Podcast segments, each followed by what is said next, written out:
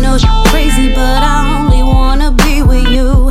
You think I'm shady, cause I'm out here trying to make some moves. But it ain't like that, just know that I'll be right back. I give you all my time just to let you know you're mine. It ain't nothing, promise I'ma do it all to give you something. This love I got is only for you, you're my comfort, my future husband.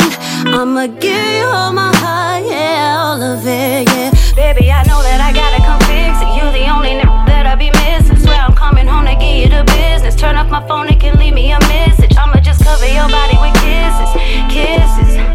Rub your body down, you know that I miss it, miss it.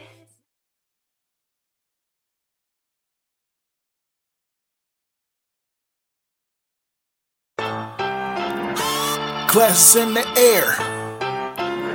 Toast to a higher power. Cause what you tuning in to right now Sit down. is Lito's happy hour. Lito's happy hour, this is where it's at.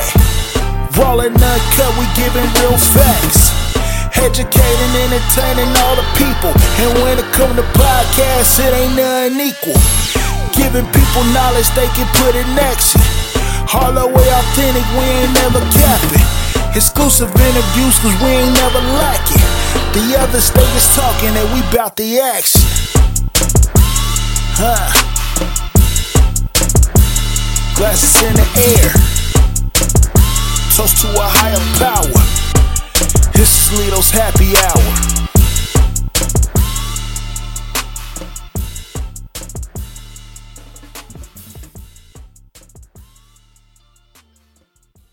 What's going on with y'all? Uh, we're gonna get it started. Welcome to My Brother's Keeper. Um, you know what I mean? This is this is an event that I decided to put on for the brothers. You know, Father's Day is, is uh, tomorrow, Juneteenth this weekend as well.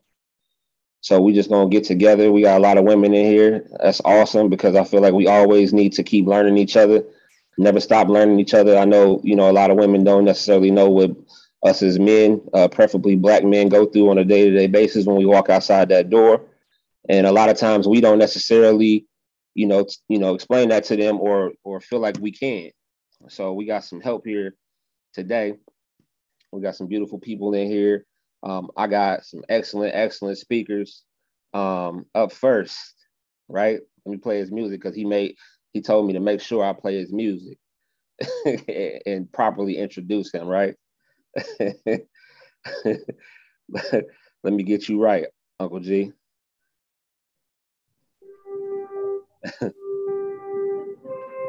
so he wanted that Ric Flair thing, you know what I'm saying?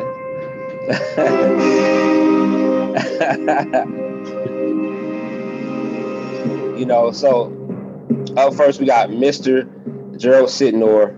Um, he's been working 30 plus years um, in the mental health field. And this is what I'll say about um, I call him Uncle G. You know, sometimes he's everyone's uncle, sometimes he's everyone's father, but all the time he's everyone's best friend. And that's you know my best man, my bestest best man for my wedding. So without further ado, Uncle G, um, you can take over. Hello, everybody. My name is Gerald Sidmore. Thank you for the introduction. I really appreciate that. That Yes, sir. Uh, one of the things I want to talk about today is the mental health, the physical, and the spiritual. The first thing we want to do is be whole to be able to be our brother's keepers. So I'll be going on a rampage about all three parts. Okay. The first thing I want to do is talk about the physical. But before I do that, I just want to say thank you to Kevin and Trish and I'm surrounded by a bevy of wonderful people, family, friends, and everything. God's blessed me with the best sister-in-law, the best best friend, the best kids, the best nephews, the best best man, and everybody around me. So I really, true, truly feel really blessed, and I'm really happy about my life right now. Uh, joy of heart and peace of mind. Those are two things that you can't buy you can't earn. They're gifts from God. So when He gives those to you, you're truly, truly blessed. I want to say that. Let me give you a little background on me. Uh, I worked in the mental health field for over 27 years.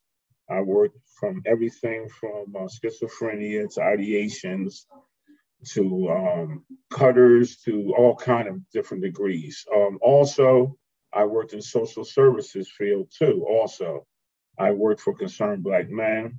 I have my own organization called Community Fathers, which is back up and running again now.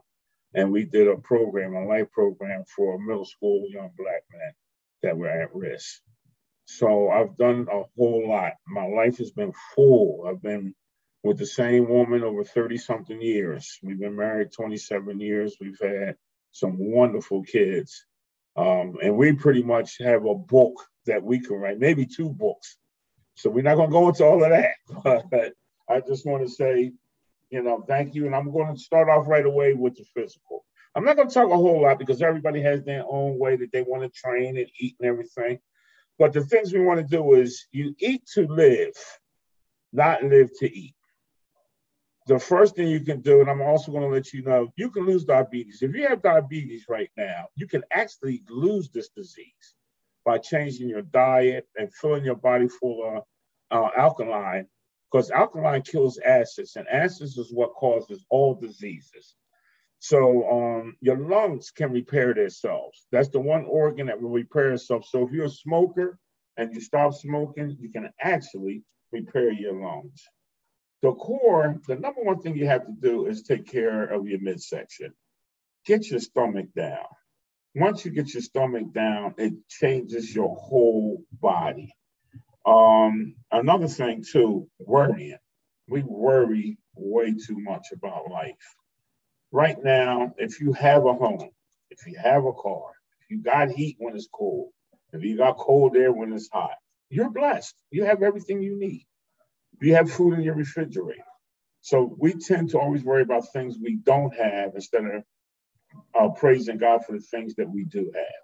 So we want to tend to stop that worrying because it causes the acids to fill our body up. Also, muscle memory. A lot of times we'll start an exercise and we'll work and run, and then the first week you lost 10 pounds, and you're like, oh, I'm on it. Then the second week you only lose five. Then the third week, you don't lose but one. And you're saying, what's wrong? Well, your body gets used to everything. So you want to change up your exercise. You want to keep your body in shock. So if you're running and you're not losing no more, then you might want to run up steps. You might want to do a bicycle, but you want to change and not let your body get muscle memory. So that's all I'm going to say about the physical. Now the mental. Um, our actions are a reflection of our thoughts what we keep in our heart doesn't really reflect love because without it, you won't be able to do for others. And our main goal is we have to do for others right now. We were put on this planet as a social group of people to do for others. Uh, one of the things I want to bring up is about the, one of the biggest mysteries of all people say is is the glass half full or is the glass half empty? Well, I'm going to bring up two examples. One is Anthony Bourdain, Bourdain, I'm sorry, who was one of the great cooks, authors, uh, critics, and he went around the world on a travel station and he ate from the best restaurants, the greatest foods. He had a wonderful job, was super rich, and he himself said on his suicide note that he had the best fiance, the best parents, the best friends. But when he was in alone, he was dark. He was in a dark place. And he couldn't understand why his life wasn't more fulfilling. We'll get back to him in a second. Now let's go to another situation. So let's say he was the glass half empty. Now, where I worked at before, one of the ladies was a missionary and she went to Africa. She came back with this film from Amicia, Africa, showing these kids. And two were sitting at a desk, a couple were even on the ground writing in the dirt.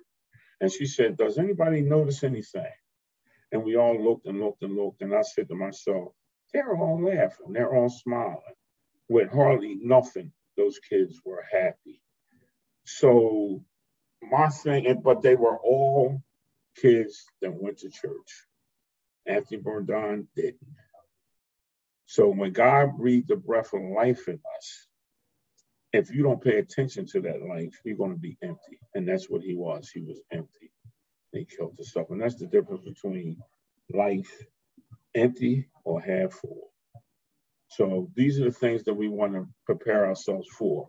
It's hard to go out in the street and be a minister or a friend or just somebody who could just help. I mean, you could just go down the street and cut your neighbor's grass because she's too old, or just speak to somebody sometimes. We don't do this anymore. And these are the things that we have to start doing. Uh, one of the other things we do is our actions are a reflection of our thoughts. What we keep in our heart doesn't reflect doesn't reflect the love, because without it, you won't be able to do for others. When you pray, God listens. When you listen, He talks. When you believe, He works. Where are you? Wherever you stay at, you can help. At one time, I was unfortunate. I went from the top of the line, wearing suits every day, to being in the shelter with my family. And it was very demeaning. I thought I was going to die. I couldn't believe that we were in the shelter for a minute, but we were. But then I found out God put us there for a reason. I didn't even realize that. But the first day we went to the shelter, it was a guy, and I'm 6'3. This guy was taller than me. I had to look up at him, and he had a yellow wig on, not blonde, yellow. He had a dress that was too small and high heels where he had three inches of his feet hanging over the edge. And I was like, this cannot be my life. So what is going on? And but he loved my wife. The minute he saw my wife, he was like, "Oh, Miss Tina, I love you so much." And we were there, and one of the things that we did do right away is we started reading Bibles in the evening, and people started asking us questions. So the next thing you know, three days in, we started having Bible service every seven o'clock in the evening. We were able to save two girls. Two of them were being abused, one sexually and one physically. And um, they were asked, should we stay with these guys? And I said, well, let's see what the Lord says about it. And they were able to free themselves from the prisons that they were in at the time. Also was a young lady who was doing her theses on religion. We were able to help her with cue cards every night. And so you never know where God's going to put you to help somebody. Um, we were fortunate we got our home and everything was beautiful after that. But do you think Noah wanted to be in a whale?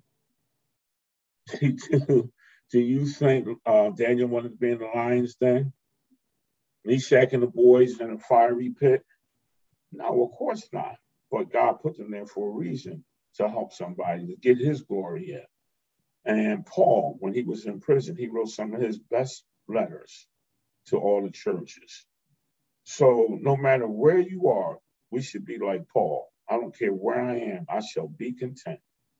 So that's one of the things we want to put in our brains. Always be content because there's always somebody worse off than you. So um, the war that we're really in, people don't understand this is a war that's not our war. This is spirits fight. This is, whether you believe it or not, end times. And numbers mean a lot the two big murders where they shot all those kids and where they shot the people inside the um, market, both guys were 18 years old. The devil's very vain. He has to show himself. He has to let you know who he is. Now, if you take three sixes, what does it add up to? 18. Um, and if you notice, all these murders that are happening, the majority of the kids that are doing it or dying are 18. They're being targeted, and the devil's very vain. If you don't believe he's vain, listen to this. The number one holiday that we have in the world is what? Christmas. And what's his name? Santa Claus? Is Satan misspelled. So who do you think the elves are? And what name do we cross out on Christmas? Xmas we're crossing out Christ's name. There's not another word in the English dictionary that we cross out for Christ's name at Christmas. And to show you how vain he really is, the number seven is God's number. Do you know Santa's name is mentioned seven times more than Christ's name? So we're going to go past that, but just letting you know the enemy that you're dealing with. So uh, Sitting Bull once said, a warrior is not somebody to kill somebody. Of course not, because none of us have a right to kill anybody. A warrior is somebody that goes to people to help the homeless, to help the sick, to help the wounded, and especially help the children, because the children are the future. So it's very important that we start dealing with our young people, guys. Um, God will give you what you need sometimes, but you don't even think. Like I said before, if you have the things that you only need to survive, then you're good. You're what you take in. You what you see, what you look at, what you hear, what you um, eat. If you eat bad stuff, you're gonna have a bad body. If you listen to bad stuff, you're gonna have a bad attitude. You hear the bad stuff, it's the same thing. So we have to watch what we say, what we do, what we hear.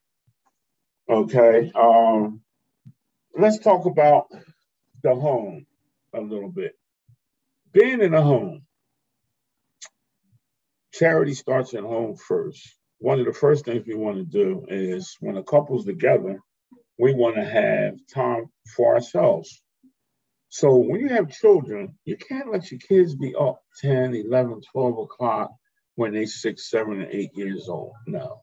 My kids went to bed at eight o'clock. Amber sent me start me right now she used to fall asleep at quarter to eight like clockwork because that's what time we went sent her to bed because you have to have time for each other. You have to have time for each other. If you don't have time, positive time for each other where you guys can sit down and reflect on the day and be each other's lovers and keepers and everything, then it's not going to work. Eventually, the stress is going to destroy you. You are not your kid's friend. You're their parent. You're there to guide them, to teach them. I, I don't like what I'm seeing with these kids screaming and hollering and disrespecting their parents. You can't do that. Um, sometimes you got to be able to uh, say the truth to each other. Like if you see your girlfriend, girls, and she got a midriff dress on and seven inches of stomach hanging out, you're gonna say you don't really look good in that act or in that dress. Now, it might hurt or whatever, but you got to be able to tell the truth to each other. Don't sit up there and say, oh, girl, you look good. Now, don't do that. Don't do that. We have to be able to tell each other the truth. If you see a friend doing something he doesn't need to do, if you see a friend in a situation where he's talking to somebody, you know he's married for a whole bunch of kids, you got to say, oh, man, you know, they waiting for you at home right now. So these are some of the things you got to be able to do, speaking the truth. Sometimes it hurts, but that's being your brother's keeper. Um, also, prayer is how we talk to God. He hears us as you pray, accept it as being answered. That is faith. And to do so, your heart will be filled with a kind of peace that cannot be shaken by any trial or circumstance. That peace will take you through many a challenge. Give him every situation because no matter how great the challenge is, there's nothing greater than that. Uh, these are some of my 10 basic things that we should do. When you turn your worries into worship, God will turn your battles into blessings. Number two, don't allow people to worship you no matter how much, because God is using you. Always remember to give God the glory. Number three, pray for others all the time. Pray for their health, their mind, their finances, their children. Number four, your children can run from you. They can run from others. They can run from the church. They can run from the school but they can never run from your prayers. Keep on praying, parents. Number five, when prayers become your habit, miracles will become your lifestyle. Number six, sometimes the process is painful, but God's plan is always the best. Number seven, um, make God your first priority of the day. Talk to Him first and last. Number eight, why should we pray? Because God can do more in a second than we can in a lifetime.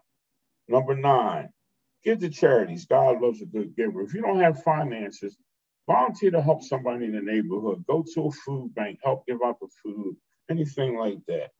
And number 10, pray your hardest when it's the hardest to pray. Um, you can your choices and attitude determine your life experiences. It can make you healthy or unhealthy. Human beings are masters of unconscious self sabotage. The good news is when you make up your mind about something, you can accomplish almost anything. When you realize that your willingness to get healthy acts as the foundation upon which all other good things are built. When you make your health your number one priority and mean that Reaching your goals require only action, steps, and patience. When you put into your mind, body, and spirit, you can become healthier at any age than you ever been before. So start visualizing yourself in your mind's eyes as the picture of perfect health to be strong and energized, sexy, clear-minded. Uh, also, and that's another thing too, being in the house with each other, sometimes we forget how we got each other. There's nothing wrong with having that one night a week where it's a special night and you can do anything. Ladies, go ahead and buy yourself a long, blonde, trashy wig. Call yourself Esmeralda or something like that. Or guys, sit up there and get some. come on, that's right. And come on, and sometimes you want to get a bottle of wine or something and put it on the side of the bed and throw some roses on there write a letter and have it mailed to your wife talking about how much you love her. These are the things that we have to do to keep that love flowing, to keep it positive. Things get stale sometimes, but when you do things like this, it'll always keep everything going. Let me tell you something. I love my wife now more than I ever loved her. So I realized when God said the two become one, we have really become one. When I'm not with her, I'm not whole right now. So I'm into a spiritual love with her. It was physical at first, and then it was a parental love, and now it's a spiritual love. So when you take care of that love, you got to feed love. Because see, love can't be destroyed. It cannot be killed. And if you don't do anything for it, it'll move on to somebody that wants it. But you can't do anything about it. The only thing you can do is help keep it going, burn that fire. You always got to put wood in the oven to burn that fire. Am I correct? So if you don't put wood in the oven, what happens? It goes out. All right. So now, one of the, the last thing I want to talk about is who can find a virtuous woman? Her price is above rubies. Well, let me explain something to you. The black woman, how wonderful she is created, created better than anything on this earth, even us. Even us. Because let me explain to you the black woman is she has the greatest senses of all. People don't understand that. Her five senses work better than any other human beings on the face of the earth, including her man. A lot of people don't know that. The mountain in her body just makes her above anything, because anything can come from her. White, blue eyes, blonde hair, slanted eyes, dark skin, everything comes from her and only her. There's nothing else that will come through, nothing but like what she delivers. Also, her hair defies gravity. When she takes her hair out, it don't fall now. It goes up and reaches up towards the heavens. What a wonderful creature that we have. When God made her, he made her to be the ultimate helpmeet. So on that, ladies and gentlemen, I just want to say Thank you for listening, and I'm done. God bless. If you have any questions, yes. if you have any questions, get in touch with Kevin, and he'll give you my email, phone number, or address. Okay. Thank you very much, everybody. That's what's up. Thank you so much, Uncle G. Thank you so much for for coming on and pouring into everyone, giving everybody just you know I mean all the information that they need Anybody have any questions for Uncle G right now? Anybody? Anyone? Anyone? Anyone? Okay. All right. Well, we'll we will leave some time um, at the end also for Uncle G to. Uh, we will leave some time at the end also for everyone to answer questions if you have any. Um, up next, is a, a bro of mine. Um, I always call him Big Bro. He, he's always been Big Bro to me. Um, he is a licensed um, associate professional counselor. Um, Lamar, are you in here, bro? Yeah, I'm, I'm, I'm looking right at you, sir. Okay, I see you now. You don't see the lovely, the lovely um, tropical. I see you got your you got your Hawaiian shirt on today. Okay, I got you. I will I will explain that shortly. it's all right, bro. You look good. it's all good. Um, I, I, I appreciate it. I appreciate it. The floor is yours, brother. Okay. All right. Well, well first, peace and power to all who strive. Peace and to everybody, but blessings. You know, uh, I am uh, humbled again for the opportunity to just um, speak a little bit about the topics I've been um, through many years of blood, sweat, and tears, been able to to develop some expertise in. Um, I also always want to shout out, you know, Kev. He's he's a, a great support man, a great um, man who is just you know stepping into his purpose, and I'm just blessed to be uh, one of the many who have been a part of his development. Um, you know, it's many years of just seeing you know somebody grow up and uh, growing up alongside them and just seeing their development is, is a beautiful thing. So I want to just make sure that I, you know, give you your flowers, bro, because um, you know, not many people will do this. Um, not many people will take the time to celebrate um, some of the most under-celebrated. So you know, it's just beautiful to to be a part of that. And also sh- want to shout out my the only person on this planet who I will call Big Brother. My actual big brother, Sean, is is on the call. Uh, at least he was when I logged in. Um, so I'm grateful, you know I'm saying, to see him on here. Um, and with that said, the, the topic is, um, you know, my brother's keeper is the theme of, of this today's session. But um, we also to be celebrating Juneteenth a bit. Uh, and so the topic of my brief discussion um, will be, it, it, probably won't be brief, I ain't gonna lie to y'all. Uh, to quote the illustrious uh, Rohan Bob Marley, uh, emancipate yourself from mental slavery. All right, emancipate yourself from mental slavery. How how we do that? Um, if we understand the holiday of Juneteenth, we understand that Juneteenth is the day that the last of our ancestors, the last of the enslaved Africans, realized that they were free. Um, many dates have been thrown around, and this is the agreed upon date has been Juneteenth. Uh, started in Texas and migrated all over the country. It is now after several hundred years, an official holiday to celebrate our emancipation from um, forced servitude. And in that vein, um, I think it's important that we make a parallel because while we have been freed physically from slavery, um, I would dare venture to say, and Uncle G referenced this a bit from what I heard, many of us are still enslaved mentally and emotionally and spiritually. Um, and so while we have all the opportunity in the world to manifest the greatness that is bestowed upon us, um, to actualize the prayers of our ancestors, we have yet to do that collectively. And I'm just going to give a few tips and insight into that um, from my perspective and in hopes that this will benefit you. Um, as Brother Kevin said, I am a licensed therapist. However, I've always been a therapist. Um, me and my brother's father works in this field, which I didn't know. That's a whole nother conversation for another day. Um, so I always have been somebody people talk to, even when I didn't want to talk to people. That's even to this day. if you knew me, back in the day, I didn't like people like that. So how I got into this field is above and beyond me, bigger than my proclivities, right? So when we talk about mental slavery, I want you to think about the negative thoughts and patterns that keep you bound, right? And these negative thoughts and patterns lead to negative behaviors. And one of the things that we as a people do not do historically, we don't seek mental health treatment. But why is that?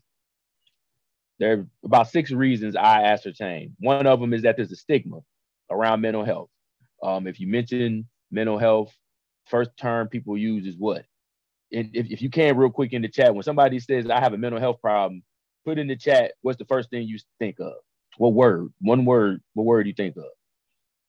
I'll, I'll, I'll give you like two seconds. I don't even want to start throwing words out there. Crazy. There it is. Off the rip. Crazy. Crazy. That's the first one you hear. And who wants to be crazy? Right? So if you don't want to be crazy, it's just like people who uh, don't go to the doctor. I heard somebody say, an older black man say, I don't go to the doctor because I don't want to tell me something wrong with me. So they'll just live with whatever they got going on wrong instead of to find out what's wrong and try to fix it. This is the mentality, right?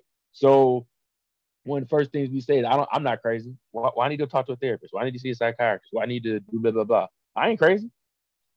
But when we use that term crazy, we're being dismissive, right? And we're we're trivializing the human experience. We all experience the broad spectrum of emotions that come with being a human, come with being black, come with being a black man or black woman in America, um, and in this world. And at times, it is a benefit for us to express that to somebody who is our advocate, who supports us, and has our best interests at heart. Um, another reason, a big reason, is a lack of resources. Um, whether that be financial, they can't afford it, so they think. Um, no insurance or underinsured. Insurance doesn't pay for quality care. Or just education. You don't even know how to all the options and resources that are at your disposal. Um, number this next one is one that's really important, um, which leads to it, it, came up a lot during the, the COVID 19 pandemic and the vaccination concerns. It's our mistrust of the medical system. This is a big thing um, that still raises Black life to this day. A lot of distrust and mistrust in the medical system and for justified reason, right? America has a history of trying stuff out on Black folks. America has a history of um, not appreciating Black bodies, Black minds, Black genius. So you know, people don't want to go get the vaccine. People don't want to go to talk to psychiatrist. All they do is put me up and make me crazy, have me all drugged up and slobbering on myself. Why, why, why am I take medicine? They gonna have me do that. And I could just blank whatever you know they do, right? These next two, four and five, to me are connected. Um, you have the Messiah complex, right? Which is I'm the savior. I have to take on the weight of the world, so I don't have time to help I mean, to take care of myself because I have to help so many people. Or in conjunction with that, the strong black man, strong black woman syndrome, where I have to be strong for other people. But both of those thought processes place other people's needs above ours. I was raised by a black woman. Those of us who were raised by black women, uh, specifically, I'm using this role specifically when it comes to the strong black woman. I've heard my mother say, other mothers say, people of mine who I speak to, where I, I can't worry about myself right now. I got to make sure my kids are good. But if you're not good, who does it affect the most? I'm gonna let that breathe for a second. Black men. I'm just saying, black men. If you ain't taking care of yourself, if you ain't exercising, drinking some water, going to the doctor, talking to somebody about the stressors of the day, who gonna feel it the most?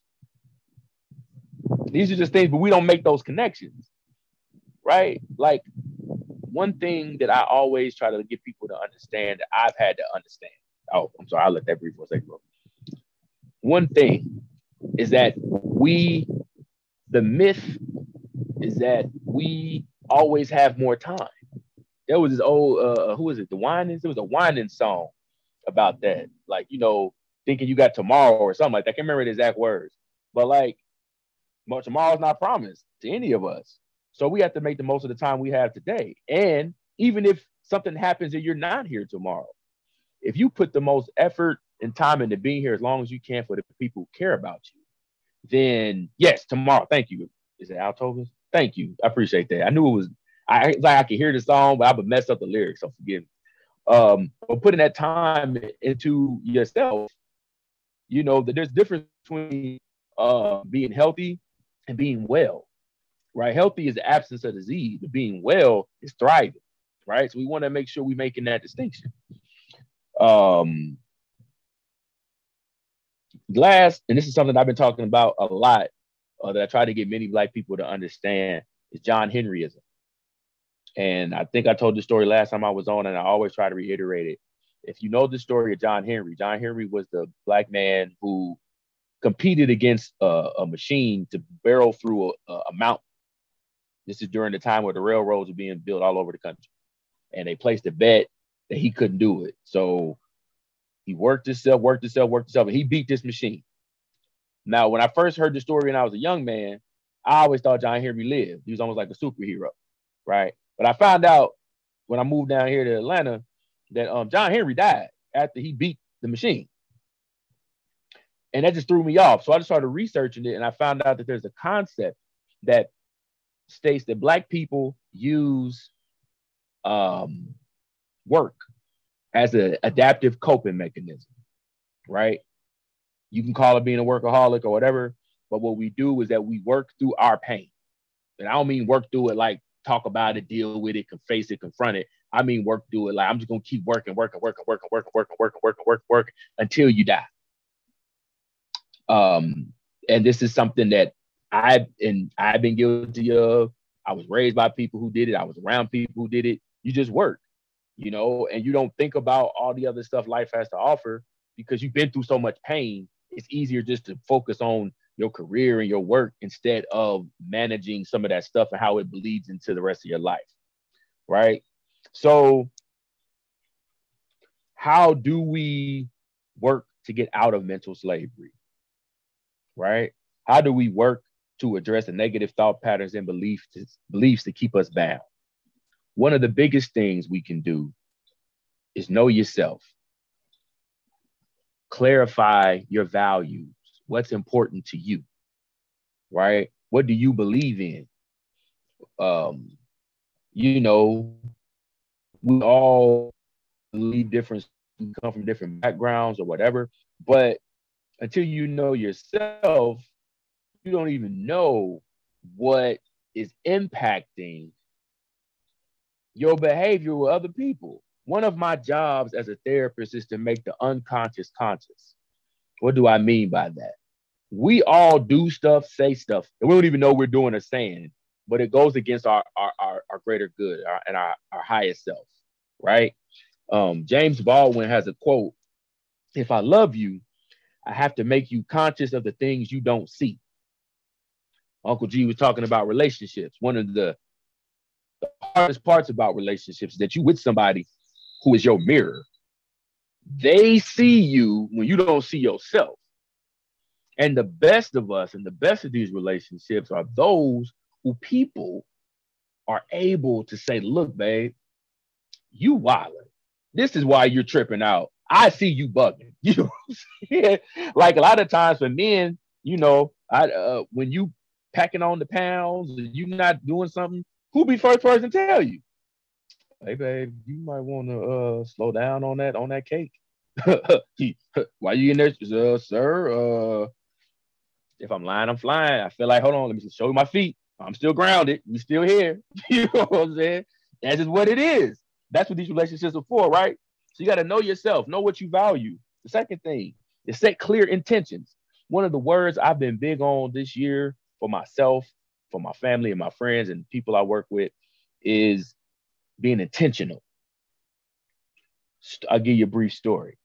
So, Kev, you've been planning this what? A few months now? About two, three months? Okay. So the reason I'm in this this tropical attire is that I'm at a family reunion for on my wife's side of the family.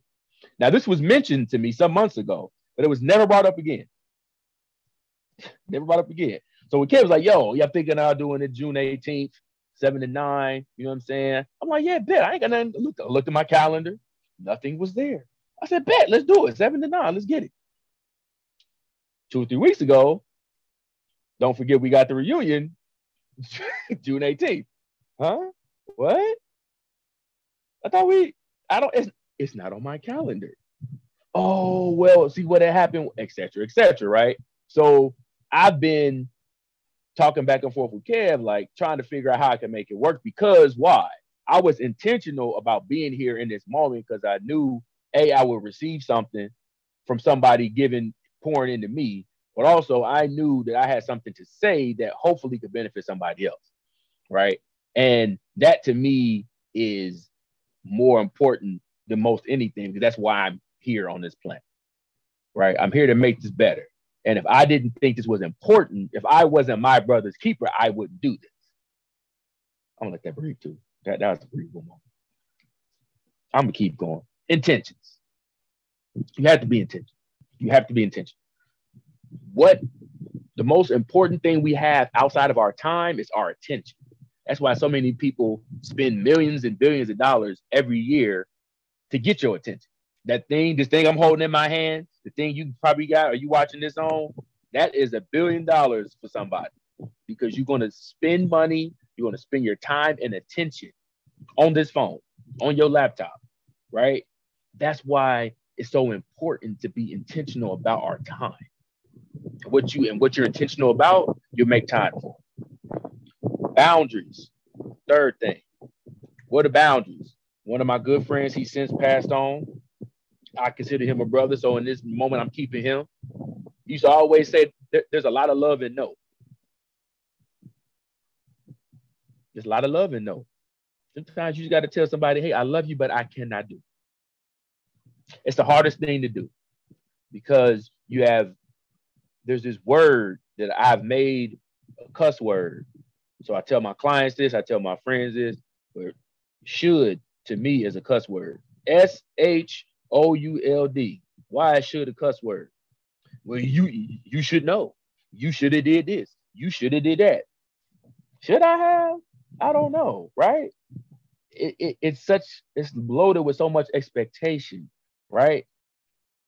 And then you feel like you should do something, right? Oh man, I I should do that because that's my mama. I should do that because that's my daddy. I should do that because that's my brother, my cousin, whatever. Sometimes you should not. Free yourself from mental slavery. Do you understand what I'm saying? Sometimes there's a lot of love in there.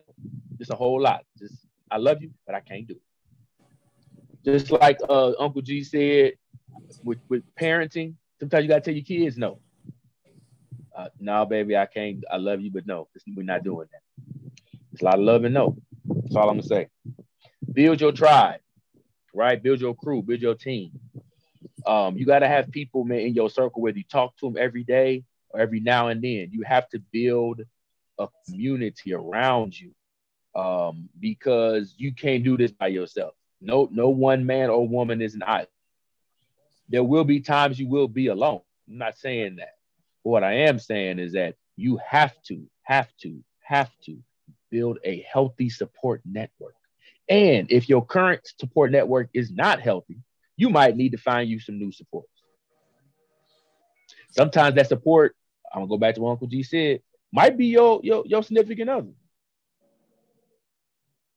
Maybe you can't hang out with the fellas or the, or the, or the homegirls like you used to. Maybe your, your support network is at the crib. As he said, charity starts at home. Remind me of a, one of my favorite albums. Phonte said, charity starts at home, right? Trust yourself. You have to trust yourself, right? Trust yourself to know that if you tune in to the power that's the passes all understanding, if you tune into that infinite wisdom that is already there, that infinite genius that is within you, you tune in and tap into that. The decisions you make are gonna turn out how they're supposed to turn out. And that doesn't mean it's gonna turn out the way you want it to turn out. Let me be very clear. But that does mean they will turn out how they're supposed to. I firmly believe that.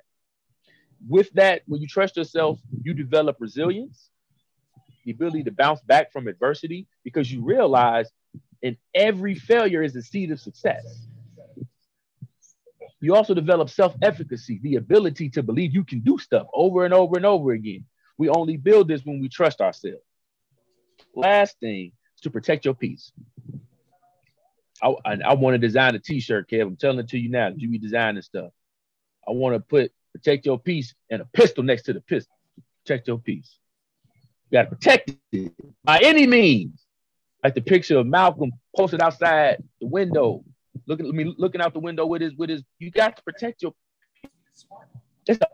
If you're not at peace with yourself, How can you be at peace with the world around you? If you don't have peace within, there cannot be peace without.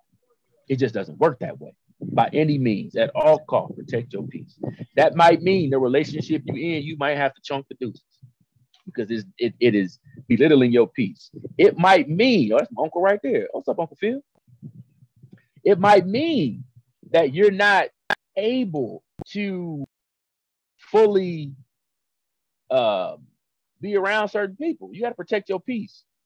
It's the most important thing you have. And if you don't, if you're not willing to protect that, you're gonna live a really sad existence.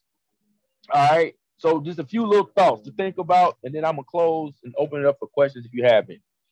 Uh, what you feed your mind can free your mind. That was something similar to what Uncle G said earlier, right? What you allow yourself to intake information wise can either feed you or it can hurt you. Remember that your thoughts and feelings are behavior and behaviors are all connected. And just because you think something doesn't make it real, right? So when you're feeling something it's telling you something, just because it's the feeling doesn't mean it's a real thing. You have to begin to put your thoughts and feelings on trial and really analyze if what I'm feeling is how I should be felt. All right. Um, control the controllables. Right? You got to control what you can control. Everything else is nothing you can worry about. What is within your control within this present moment? Right? If you spend it, most of us, in my experience, we spend more time trying to figure out ways around stuff we can't do nothing about than just accepting things as they are and moving towards that. When we spend time fighting against stuff we can't control, what's the stuff that we can't control? Hmm. Let's think. Let's put in the group chat in the chat real quick. Name one thing that that is not in your control. In your in, right now in your life, name one thing that's not in your control. I've named one thing that's out of my control right now. How hot it is in Atlanta. It's steamy in here. What's something that's not in your control in your life, right? Yes, the gas prices, for sure. Everything but yourself. That you you you jumped the gun on on that piece of game, but that's really what I about to say. Everything that's not yours. What's in your control? You, your reactions, your thoughts, right? Your responses to situations. That's the only thing you control. Everything else outside of your control, and there's nothing you can do about it. If you're in a relationship with somebody, one of the most thing, one of the biggest things I hear in couples counseling when I'm counseling people, well, she always does this, she always does that, he does this, he does that. What that got to do with you? Well, if he did this, I wouldn't do that. Really? Again, nothing you can do about how a person is behaving. What you can do is behave in the way that you see fit in the best way possible and accept accountability for your actions and your behaviors. I want to leave y'all with a quote from Viktor Frankl. He wrote a book, one of my favorite books, um, Man's Search for Meaning.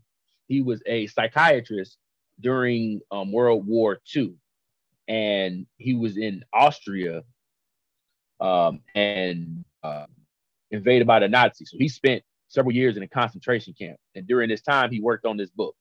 And this book, Man Search for Meaning, which I recommend, you know, you read if you a reader or listen to it if you got audio books or whatever, um, is about his time managing that that experience of being in a um, in a concentration camp. And what he said was this: one of the things, he, one of the many great things he said, when we are no longer able to change the situation, we are challenged to change ourselves.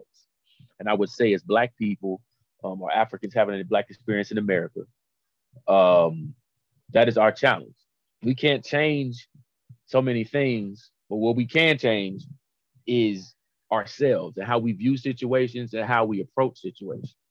Um, and and and I want to again, um, Uncle G said a lot of really good stuff. When he mentioned goals, goals, he said steps, actions, and, and patience. You know, you clearly can't put no better than that. Um, if you the human mind is such a beautiful creation that if you really set something in your mind and then you put consistent action towards it every day to complete it, you really can do anything or learn anything. It may not be right away, but you can learn it. And I close with this, then I leave it open. I think Kev might have some questions for me. Um, one of my mentors said this, and it's been life changer for me. So I always try to spread it to other people. We as humans overestimate what we can do in one year and underestimate what we can do in 10. We overestimate what we can do in one year and we underestimate what we can do in 10. What's that mean? If you want to be a millionaire and that's your goal, you may not be able to be a billionaire in a year. But if you are consistent, diligent in improving yourself and improving your situation, developing the skills necessary to become a millionaire in 10 years, that could be a possibility for you. Right? So keep that in mind. Um, I hope I wasn't rushing. Hope y'all got something from uh, what I had to say. Uh, Kev, I don't know if you got any questions of me, uh, but if you do, um, what I felt like I needed to touch on, I have done that. Yes, sir. So I'm I'm I'm I'm here for for whatever. I got one for you. Um, yes, sir. Do you know the um, percentage when it comes to suicide, uh, men versus women, or black men in particular? I think you asked that before. Um, and while I don't have the exact number off top of my head, what I do know, and it's funny you said this, I'm gonna answer your question, then I'm gonna tell you why this is coincidental. So speaking of, of the topic of suicide, um, what I do know is that men complete suicide more than women because men usually have access to lethal means more. What I mean, they got guns. So men usually complete it um, more frequently. Um, and oftentimes it's, you know, we men pick guns because it's quicker. Um, the methods that you know women may use, um, generally speaking, um, aren't as um, you know as the pills or something like that. Uh, but usually men complete suicide more. That doesn't mean they attempted more. It just means they completed more. Um, and why I say that's coincidental because the last um, thank you, sir, put that in the chat. Um, what uh, a friend of well, one of my good friends who died by suicide six years ago now. Um, the last thing he said to me was, "I'm my brother's keeper." And then two weeks later, he, you know, died by suicide. Yes, black males are the fastest group. Um, here's the thing about statistics that I want everybody to think about. A lot of times with statistics, stuff has already been happening, but black people in general and black men specifically are excluded in a lot of um, statistical studies because we're not they're not that's not the target population they get numbers from a lot of times. So um, that's always been a thing.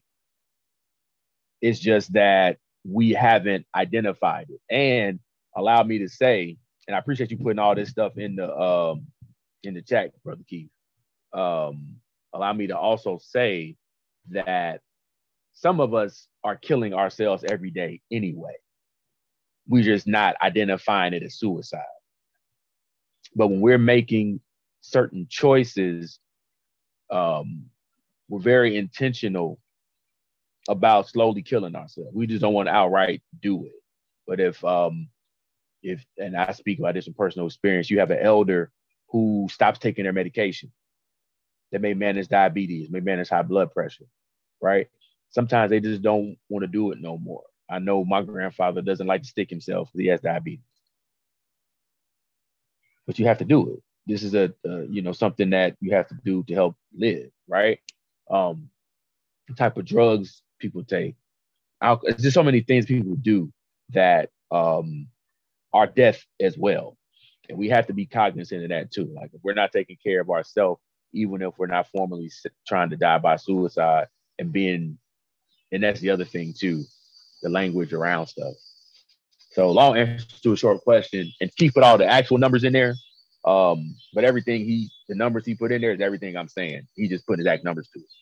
But it has been on the rise, but been going on for a while. It's just that the numbers are starting to catch up to what's happening in our community you know, for a while. rest in peace, Doc Strange, by the way. I want to make sure I say that. Um, you, you have any questions for me? Nah, bro, that was you know I just wanted to uh you know ask about that because I remember we t- we discussed it, but we didn't really. I don't think we had a, ch- Yeah. a chance to uh, really you know talk about it. But yeah, rest in peace to Doc Strange. Uh, sure. Rest in peace to my uh, my guy Demarcus. You know we For lost, sure. we lost Demarcus due to you know what I'm saying something similar um, as well. So yeah, um, For sure. Anybody have any questions for Lamar at all?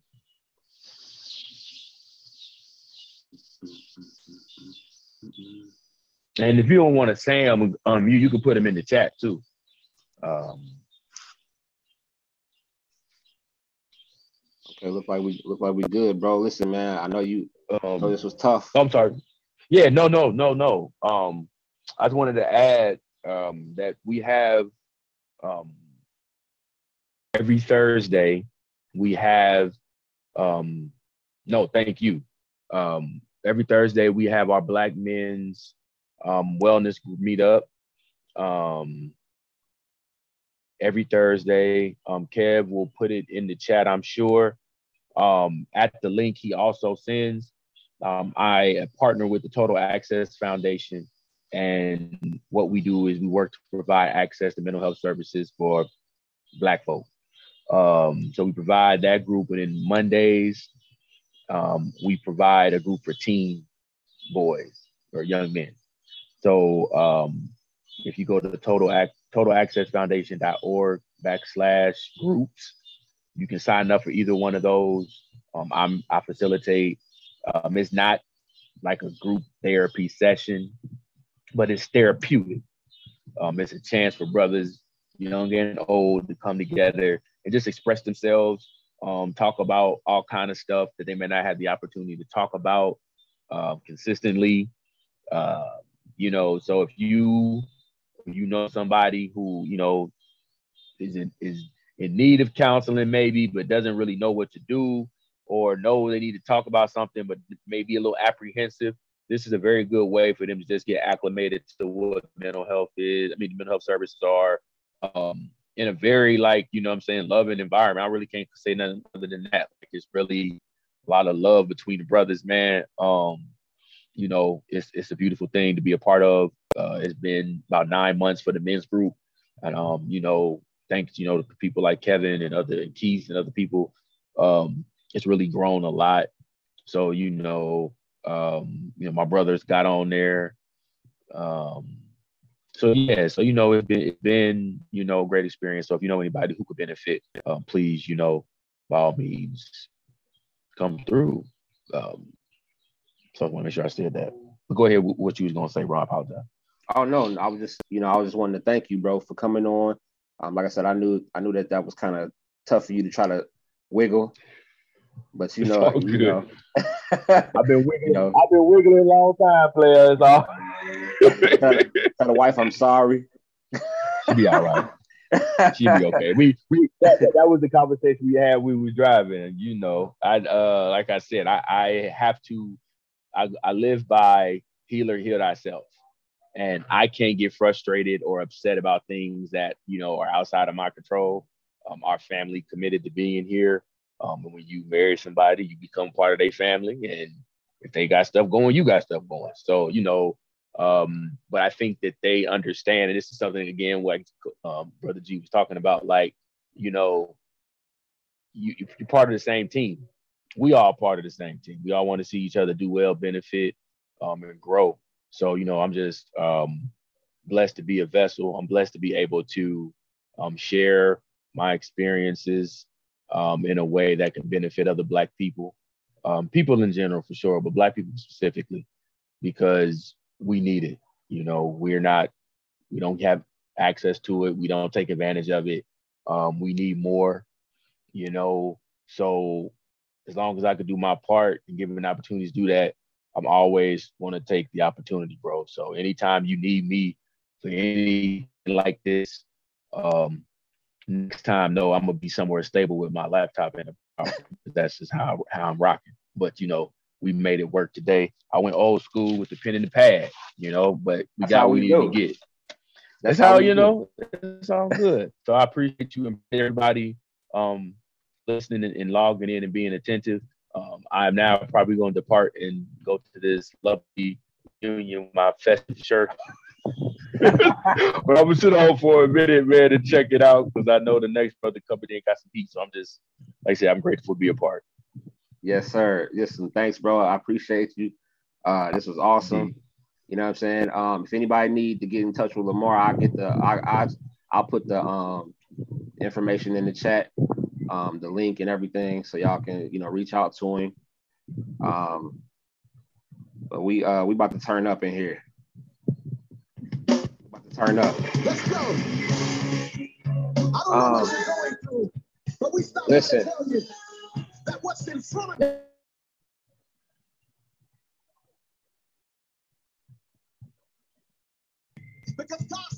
yeah, we about to turn up in here. What he has for you um, is gonna be big. It's about to go down.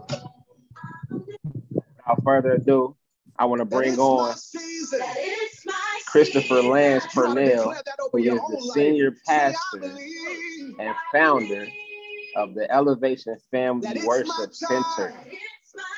All right, we're just gonna let this rock a little bit because everything he about to talk about it's gonna be big. Breakthroughs in the room. Breakthroughs in the uh, room. So if y'all afraid of a little Jesus, y'all might not want to be in here. You know what I'm saying? Because it's about to get real. Get ready to move. If you're afraid of a Lord Jesus, you might want to hit that one button, that leave button at the bottom. God, it's about to go down. A miracle just for me. And it's gonna be.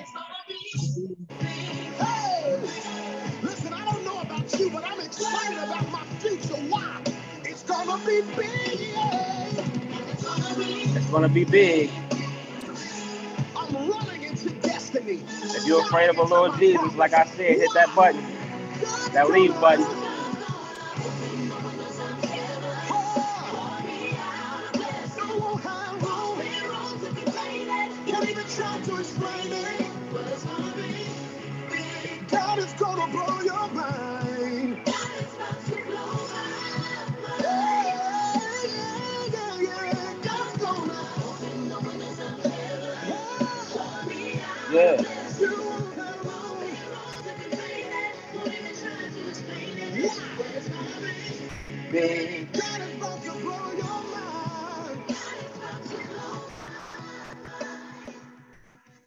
Yes, sir. Cuz All right. All right. Yours. Thank you, sir. I appreciate you so much. Let's give uh give a shout out to my man Kevin for having this event to uh, all the speakers uh, with a whole lot of knowledge and everything. You know, uh, I'm, I'm, excited to be able to have this opportunity and to be provided with this platform. But uh, I want to give a shout out to my wonderful, wonderful, wonderful, wonderful wife. Amen. She is on the call. Amen. And it just makes me feel better that I that I can uh, that I can preach, amen, that I can preach with her listening, amen. So uh, that's the only opinion I really need. So, you know, but uh, I want to give a shout out to my man though. Uh, what's it? What's it? True, True Leon, True Leon, bro. You got the coolest setup. And, and I mean, bro, I, I, I need to get the setup like that, you know. Yeah, thank you, thank you. so I, I, I thought I thought it was a, a, radio show was on the line with us or something. Go ahead, preach, Pastor. Thank you, thank you. well, uh, um, I'm excited though, so uh, I'm gonna go ahead and get started. Uh, um, I'm a I'm gonna read a scripture real quickly, Amen. Um, I'm gonna come from Matthew uh, one, um, and we're gonna begin at the 19th verse. Uh, amen. We're gonna begin at the 19th verse. I don't normally read the scripture. My wife normally read the scripture, so this is new. Amen. I don't preach on Zoom, but I'm gonna do my best, amen, to make it work. You know. So uh but it's it's it's Juneteenth, it's Father's Day weekend. I can do it without her. Amen. But, but keep on listening, babe, just in case. Amen. Amen. Uh, it says uh, it reads, then Joseph, her husband, being just a man, and not wanting to make her a public example, was minded to put her away secretly. But while he but while he thought about these things, behold, an angel of the Lord appeared to him in a dream, saying, Joseph, son of David, do not be afraid. Take you Mary, your wife, for which is conceived in her is of the Holy Spirit.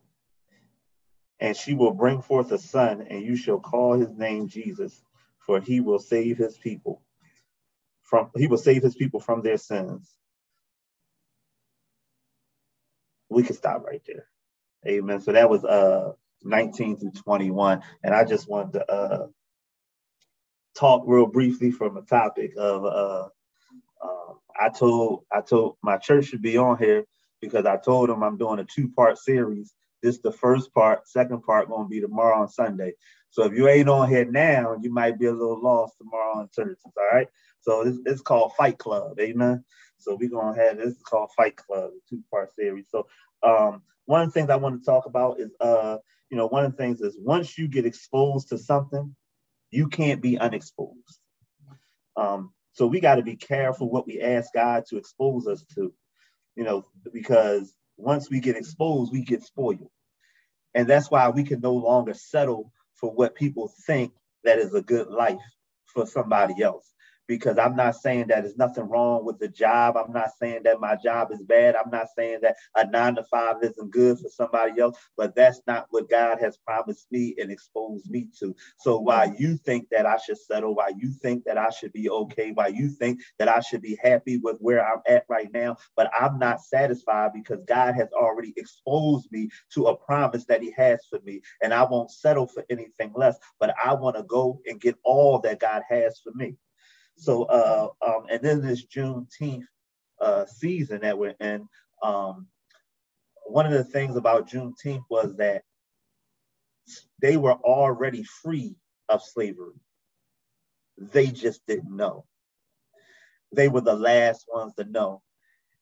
And it's a lot of us that are walking around already free because of what Jesus did for us on the cross but we don't know. And it wasn't until they was exposed to the truth that their reality changed. So sometimes we have to get a revelation, not just on the word, but a revelation on our reality. Because it's a lot of it's a difference between your what's true to you and the truth. Because Jesus said he is the truth and the way. So it's a difference between what's true to you and what's the truth. So we have to be exposed to the reality of, we have to be exposed to truth. Amen. So uh let me just go down to the next one here. When Jesus asked his disciples, Who do men say that I am? And Peter said, You are the Christ. He said, You are the Christ. He said, Upon this rock I shall establish my church. It was on this revelation, he said, He shall establish this church. So the revelation should be your foundation of what you should establish something on or build something on. So we need a revelation to establish our families on. We need a revelation to establish our businesses on. We need a revelation to establish our lifestyles on because we have to get a revelation of the reality of how Christ wants us to live. It's the revelation that will set you apart from living an average life to living a good life that God has intended you to. You know, what do we need a revelation of? We need a revelation of what the truth is. You know, Jesus said, the truth shall set you free. So if we can get a revelation on the truth, we can eliminate some of the frustrations out of our lives. Many of us are wrapped are wrapped up are wrapped up, many of us have to wrap our heads around the fact that sometimes we have accepted some we have accepted some things that we have ex- hold on. I'm sorry. I'm sorry working in the background doing this to me. I can I know. He's talking to people outside the window. I'm sorry. I'm sorry. Uh, Oh, oh. All right, I got interrupted. Everybody in the room with me now. I got a whole congregation in here now. So we're gonna we're gonna we're gonna go ahead and, and, and pick right up. I apologize. You know, I got they say I got ADHD, but uh you know, they talk uh, some, sometimes we have to wrap our heads around the fact that there are some there are some some truths that we we accept some things that are true for our truth that aren't necessarily true. So when life gives us something that contradicts what we believe to be true, it can cause us to question not just life, but God Himself. So for a for an example, we believe that God is good, and every believer should believe this. It's a it's it's it's it's, it's therapeutic. It's comforting. It's it's a calming thing. It's essential to for, for every believer to get the revelation that God is good. But what we must also what we must also know that He determines what good is. He determines what good is. So when we assume that our version of good is the final and determined version, that when something happens that is contrary to our version of good, we can ultimately end up having an issue with God. What, what I'm saying is that when we have determined what is good to us, let me give you an example. We believe that God being good is saying that we'll never cry. But the truth is, he said that I'll wipe away every tear from your eye. So if you get caught up on what you believe in, then you'll have an issue in your crying moments. You'll have an issue in trying to figure out why am I crying. But sometimes God will cause you to cry just so that you can know and understand that He'll wipe away every tear from your eye. Uh, that He'll wipe away every tear from your eye. We thought we we we we, we thought that it would be that we would have to get into the fire. But the fact that we don't have to get into the fire is not true. The fact is, if he will actually pull you out of the fire, or like the three Hebrew boys, if he hasn't pulled you out of the fire, then that means he's getting ready to get into it. He's getting ready to get into the fire with you. And I don't know about as who this is for, but if God has not pulled you out of your fire, out of your situation, out of your circumstance, then that means he's getting ready to step in it with you. And he's getting ready to step in that job. He's getting ready to step in that marriage. He's getting ready to step in that that that heartache. He's getting ready to step in that mindset. He's getting ready to step in it with you. I dare somebody to type in the chat for me one time. I promise I ain't gonna ask you much, but just type in the chat and just say, God, step in with me step in it with me. God is on his, if he has not pulled you out of it yet, then get ready because he's on his way in. Oh, glory to God. It's, it's good that we know that God can get in the middle of a situation.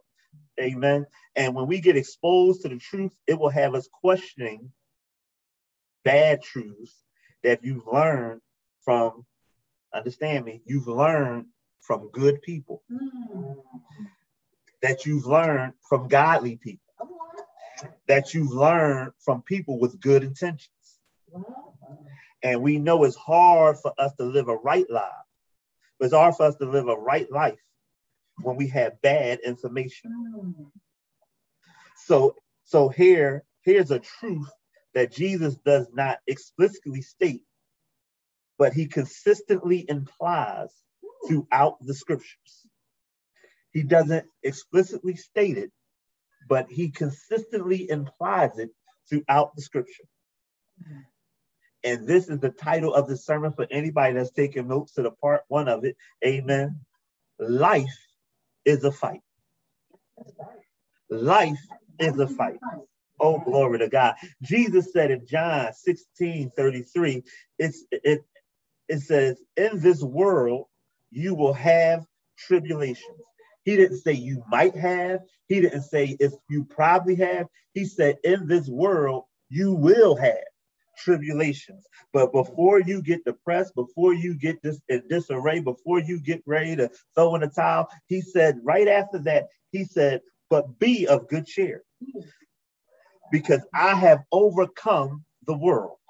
Oh, glory to God. I don't know about you, but that got me excited just to know that Jesus has overcome what was trying to overcome you. Oh, glory to God. See, see, see, I, am trying to remain seated because I get excited sometimes. So I'm, I'm, I'm gonna try to I'm, I'm, gonna try to do this without standing up. I'm gonna do my best. Just uh just help help me out. So so so so so so you you won't be able to avoid everything. Oh, glory to God. You won't be able to avoid everything. But what you can't avoid, you can overcome. what you can't avoid, you can overcome. Oh, glory to God. And how do we overcome this thing called life? Well, you're going to have to fight. Oh, you're going to have to fight. All this, all this, it, it, it says faith without works is dead. But what does faith working look like? I'm here to tell you, I so I know what it looked like. It looks like a fight. Oh, and the church has taught us. I ain't gonna talk about the church too bad. But the church has taught us we, we we have failed in this area because we have taught we have we have been taught how to sing. We have been taught how to sew. We have been taught how to serve. But the one thing that we haven't been taught, we haven't been taught how to fight. Oh, we we have not been taught how to fight. And just because you don't know how to fight doesn't stop you from getting in a fight. Oh my gosh. Just because you haven't learned how to fight don't mean you won't get in a fight. And a lot of us are in a fight, and because we don't know how to fight, we don't know how to respond to a punch.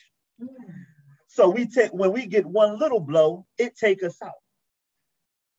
Oh, so so so tonight, you know, this is not church.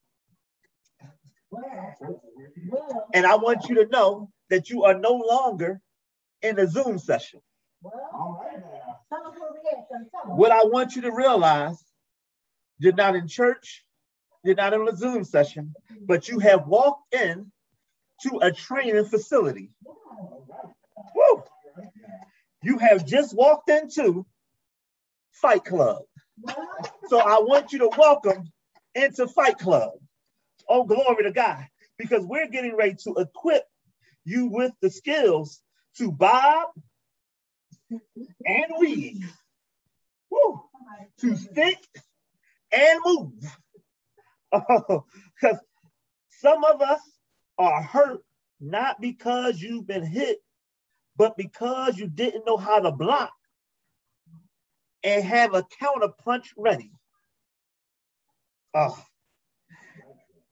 Because when you get hit, instead of you being able to roll with the punch, or instead of you being able to dodge the punch and send a jab back, you start complaining and trying to figure out, well, why is this happening to me? Mm-hmm. Oh, well, woe is me.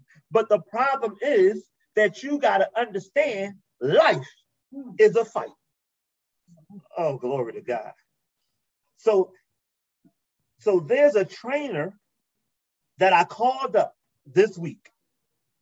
I said, I got some people coming to the fight club. I need them to learn from a fighter some skills they need to fight. He said, Well, PL, what you need me to do? I said, What I need you to do, I need you to pull up on me. I need you to pull up on me on a Zoom call because you were one of the greatest fighters in the Bible. Woo! You had great contributions, but you are greatly unappreciated. Hmm. And not only unappreciated, but your contributions are undervalued. Sound like most men that I know. Oh, we getting ready to get into it now. This was just the introduction. Oh, glory to God. Because God told Mary that she was having a baby. but he told you what to name it. Oh, glory to God. He told Mary she was having a baby, but Joseph, he told you what to name it. Oh, and, and, and, and while the king wanted to kill the baby, the angel came to you and told you to take the baby to Egypt. It was your obedience that got Jesus out of trouble. Oh, man. And while Mary deserves the credit that she gets, we ain't taking nothing from Mary. But on Father's Day, oh, we need to understand that Joseph had a great hand. Woo! Joseph had a great hand in the raising and the rearing of our Savior. Oh, I know it's Father's Day. I, I know I know we got women in here, but I, I, I want to talk to the men for one second.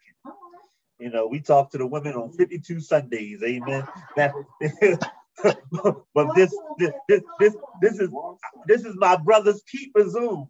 And we gonna be tough on the day, man. we gonna stand up on today. Because we are we have to understand that life is a fight.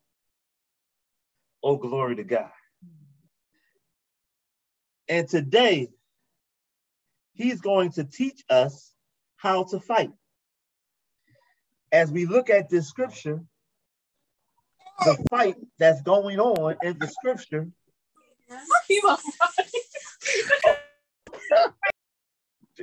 G, mute yourself.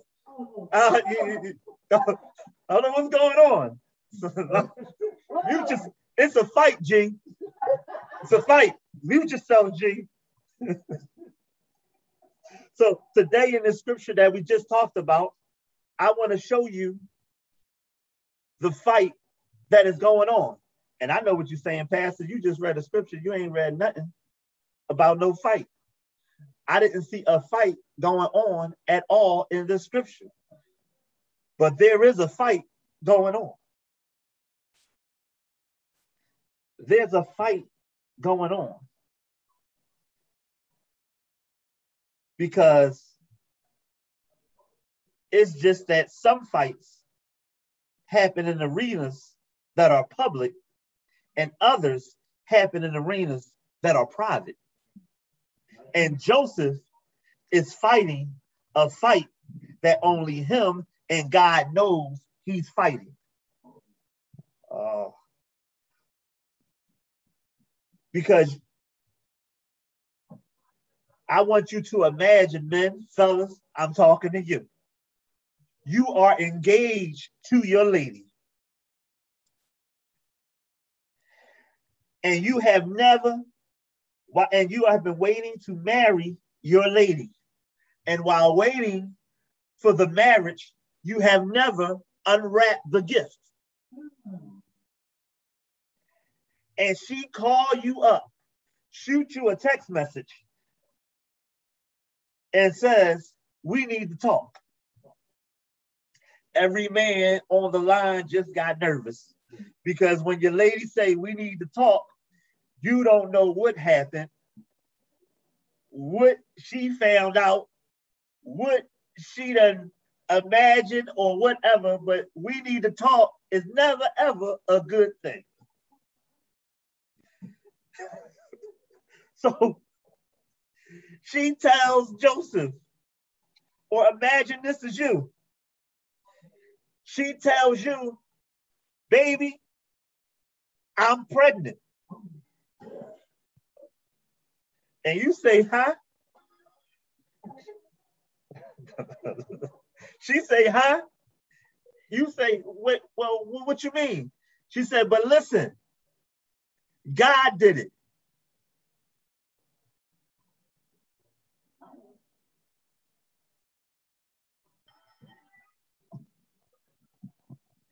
Now, let the fight begin because Joseph didn't believe her.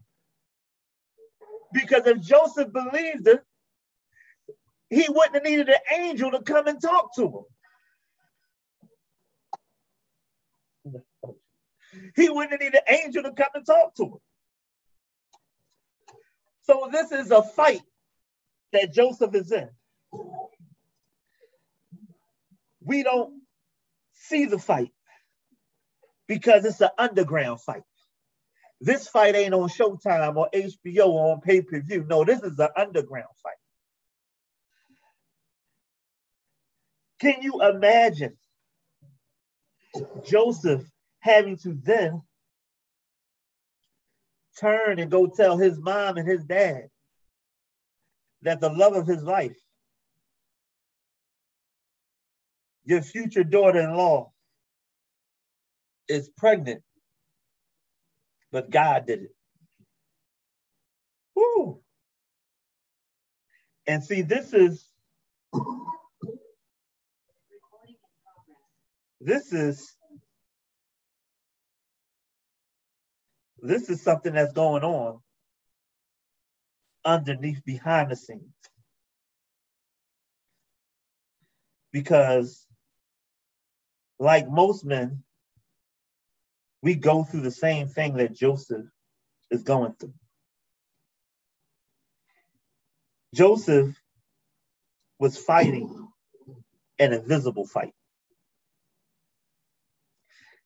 This fight was internal, so it's not obvious. We can't see the fight that they're in. Like most men, this is how we fight. We're fighting battles that you don't see. We're fighting battles that you don't even know about. We're fighting battles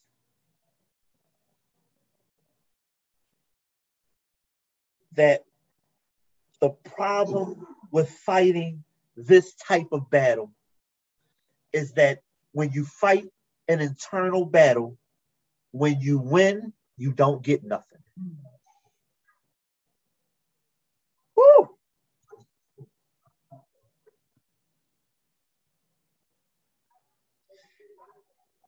Everybody goes through this. Every man has gone through what Joseph has gone through. Not specifically the same scenario, but similar in circumstance. When there's an assignment you have been given that is uncomfortable, and you and your willingness to complete the assignment is based on you being able to win a fight that nobody knows you're having. Joseph represents those that have been given an inconvenient assignment that on the outside it looks like you're performing it faithfully, but on the inside, it took an angel. It took an angel for you to even show up. It took an a divine intervention for you to even even stand and get out of bed. It took God and all of his moral compass for you to even be standing here today to show up on this Zoom call. And they think that, and, and the fact is that other people will be looking at you and be jealous and want what you got, and you don't want what you got because they don't understand the fight that you're in. Because you can battle drugs and win, and they give you a high five, pat you on the back. You can battle. You, you can you can come back from a setback and get a high five, and they, they'll, they'll pat you on the back because these are battles that are fought publicly, generally. But most men are fighting fights that nobody knows about. And Joseph has to feel unappreciated.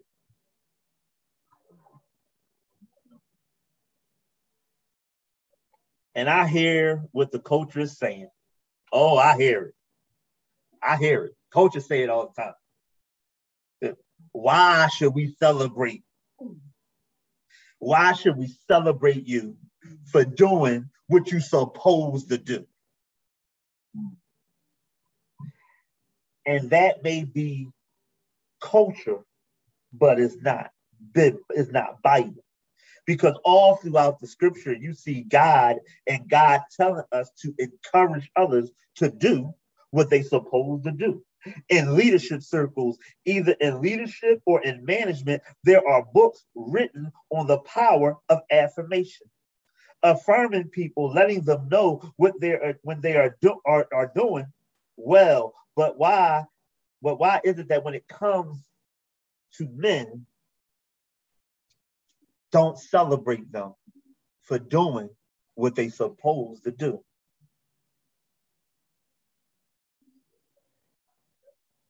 At least Joseph knew where he came from. This is why the angel called him Joseph, son of David. Because he had to remind Joseph that this is bigger than you. Woo! You got to fight because it's bigger than you. You got to fight because there's other people that are waiting on you to win your fight. You got to fight because it's a whole generation coming behind you. It's a whole generation that was before you that's dependent on you to win this fight. Woo! And Joseph knew who his that he was the son of David. So if you don't know who your daddy is, that means you have been cut off from the influence of generations.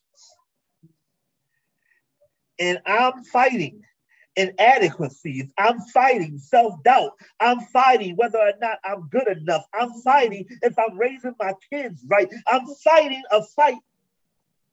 But nobody needs to encourage me to do what you're supposed to do. When I'm trying to live and walk out of situation and circumstance that was not modeled before me. But you're supposed to do it.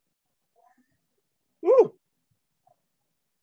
Joseph is fighting and his ego is crushed. He's all in his head fighting. As a man, he is crushed and still fighting. As a man, oh, I'm sorry, I said that.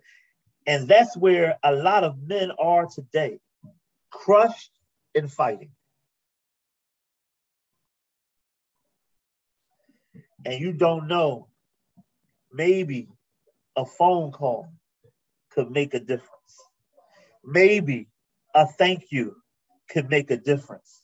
Maybe some words of encouragement can make a difference. Every man you see is fighting. I don't care how prideful they look, because pride ain't nothing but insecurities playing dress up anyway. Woo. Pride ain't nothing but insecurities playing dress up anyway.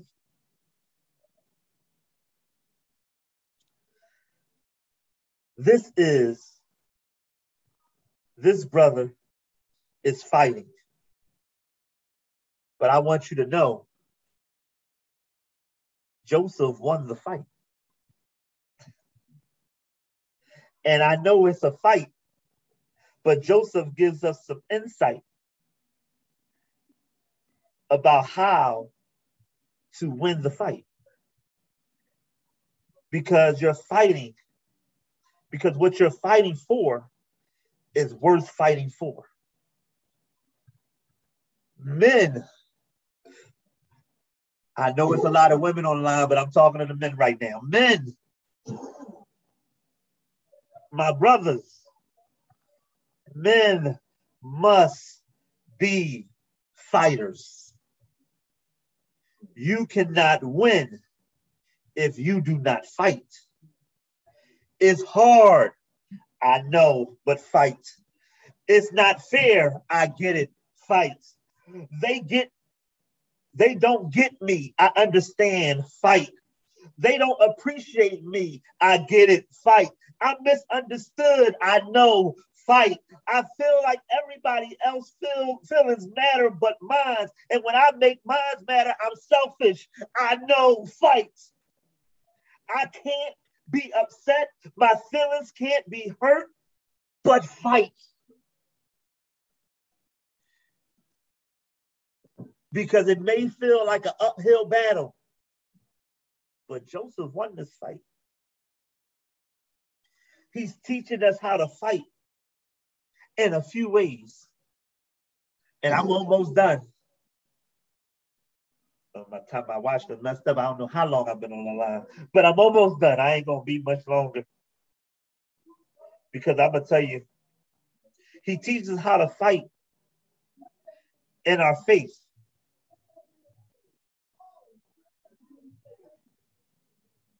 I'm gonna give you three ways. I'm, I'm, I'm done. I'm done. I'm gonna give you three ways. I think I'm gonna give you three ways that he taught us how to fight.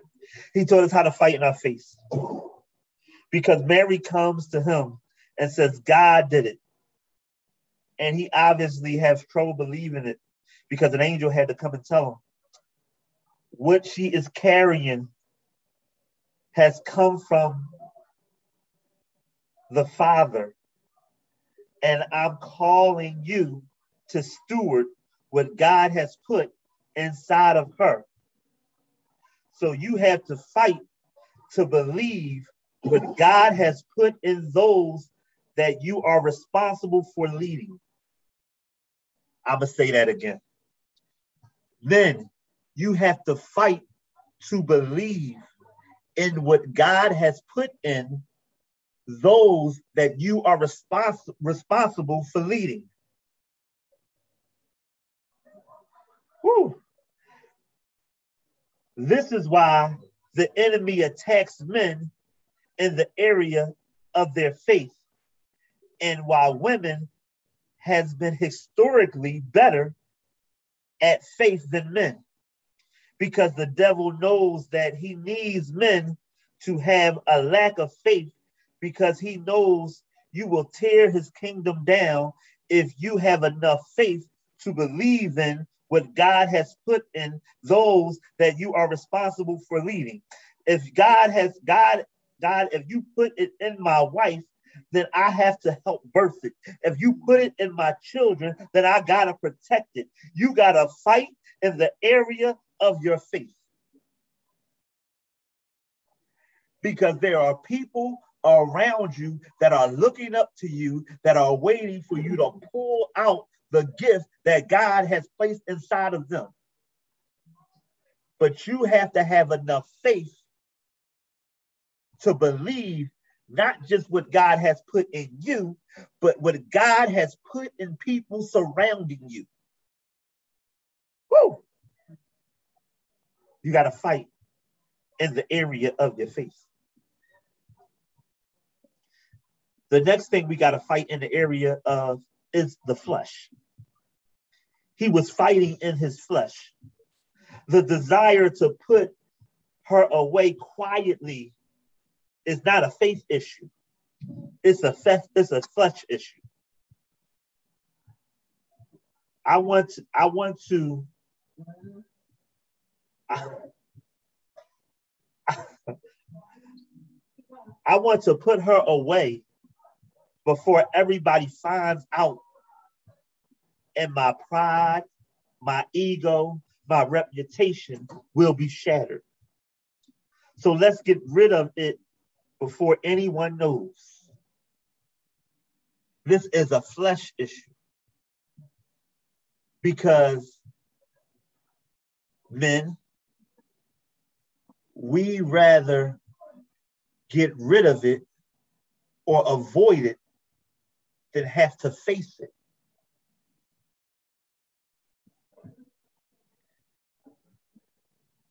So we won't talk or have a critical conversation because we don't know how our ego or our pride will make it out of the conversation. We're defending the flesh. It's a flesh issue because our pride, our ego, our rep guides us and drives us in certain areas and arenas in our lives. And we don't even know it. And there's ladies on the line, so I can't really get into the flesh drive thing, but you know, uh, at some point we gonna have an all men's joint and we gonna just get really get into it because it drives us in ways it, it just drives. Amen. We're gonna go to the next and last point that I got for you. I'm gonna read this last point. I'm gonna tell you a story, and I'm done. The next thing he's fighting is he's fighting fear. What are you afraid of? A lot. First, I didn't believe it was God. And now that I believe it's God, I'm scared. Can anybody relate to that? I didn't think it was God. But now that I know it is God, I'm scared. Oh, I'm afraid. And men don't show fear the way we assume fear should be shown. That's why we are workaholics. That's why we are alcoholics. That's why we are gameaholics. It's either you're preparing for the worst to happen, or we're not trying to face what we think is going to happen. He's having conversations, ladies. Your man is having conversations. He's having thoughts that he don't talk to you about. Because as a man, he has to carry the load. So he's thinking about what if this happens? What if that happens? What if this goes wrong? What if that goes wrong? So I gotta work this overtime even when it don't look like I need the money. So because I don't know if the roof gonna fall in, or I don't know if I'm gonna get into a car accident, or I don't know what's going to happen. He's having these conversations, he's having these thoughts, these conversations with himself, and he's not informing you of these conversations. And you gotta understand he's fighting his fear. And he's fighting in silence. And because he's fighting in silence, we don't ever think he's fighting at all. And you'll come up to him and say something like, Well, you just don't care. No, he cared too much. Oh, you just don't get it. No, I got it all. oh well you need to spend time with me. I do but I, what if the roof fall in i do but what if the car break down? I do but what, if, what, what if this happens? I do but what if that happens? I do but what if that happens? But we need to rest assured in the in, in, in, the, in, the, in the fact that god has it all in control and we'll work our whole lives away waiting for bad to happen when you serve a good God. So we're fighting in our faith. We have to fight our flesh and we have to fight our fears. And I'm gonna tell you this story and I'm gonna get out of here. It was a young man, he was coming up in the ranks, and uh, we, it was a big conference. And uh, um, we got done, you know, they collected the offering, and uh, he was going out of town. And uh, he was going out of town the next day and uh, you know he had uh, the offering and he was going to make the bank deposit. So when he went to go make the bank deposit you know he didn't want to get robbed so because he didn't want to get robbed, he took his two buddies with him, uh, Smith and Wesson. He took them with him. And, you know, he took Smith and Wesson with, with him just for a little bit protection. Amen. You know, peace be still. Hold your peace. Smith and Wesson. He took it with him. He put it in his bag, and he was going around. So when he made the, the deposit, you know, he, he he was he was driving around, made the deposit. He uh, went, ran a few errands, did a couple things. A few days later, he was uh he was going around to the airport. You know, he uh he he went through into the airport. He went to go check his bags, and they stopped him immediately. They stopped him immediately took him in the back room, put him in handcuffs. And he said, what is, what, what is this for? What are you talking about? And he said, Sir, you have, you're trying to take a gun on the plane. Now, this brother done been in taxi cabs, he done caught SEPTA, he done drove around, he done did all these things, he done been in all types of other transportations. Never been stopped. They said, well, I didn't, I forgot that I had it in my bag. He said, I understand, sir, you forgot that you had it in your bag, but the fact is that you had it. And I want you to know, I said that all to say this. You got to know, men, you got to know what you carry because you're carrying around with you a weapon that you don't even know what you're carrying. And when opposition sees what you're carrying, they'll try to stop you, and you don't understand why they're coming against you. It's because they know the weapon that you're carrying. Oh, glory to God. And I want you to know another thing about the story that I realized was that when he was in the cab and driving, it was okay. Whew. When he went to the store, it was okay. When he went all these other places all week long, he was okay.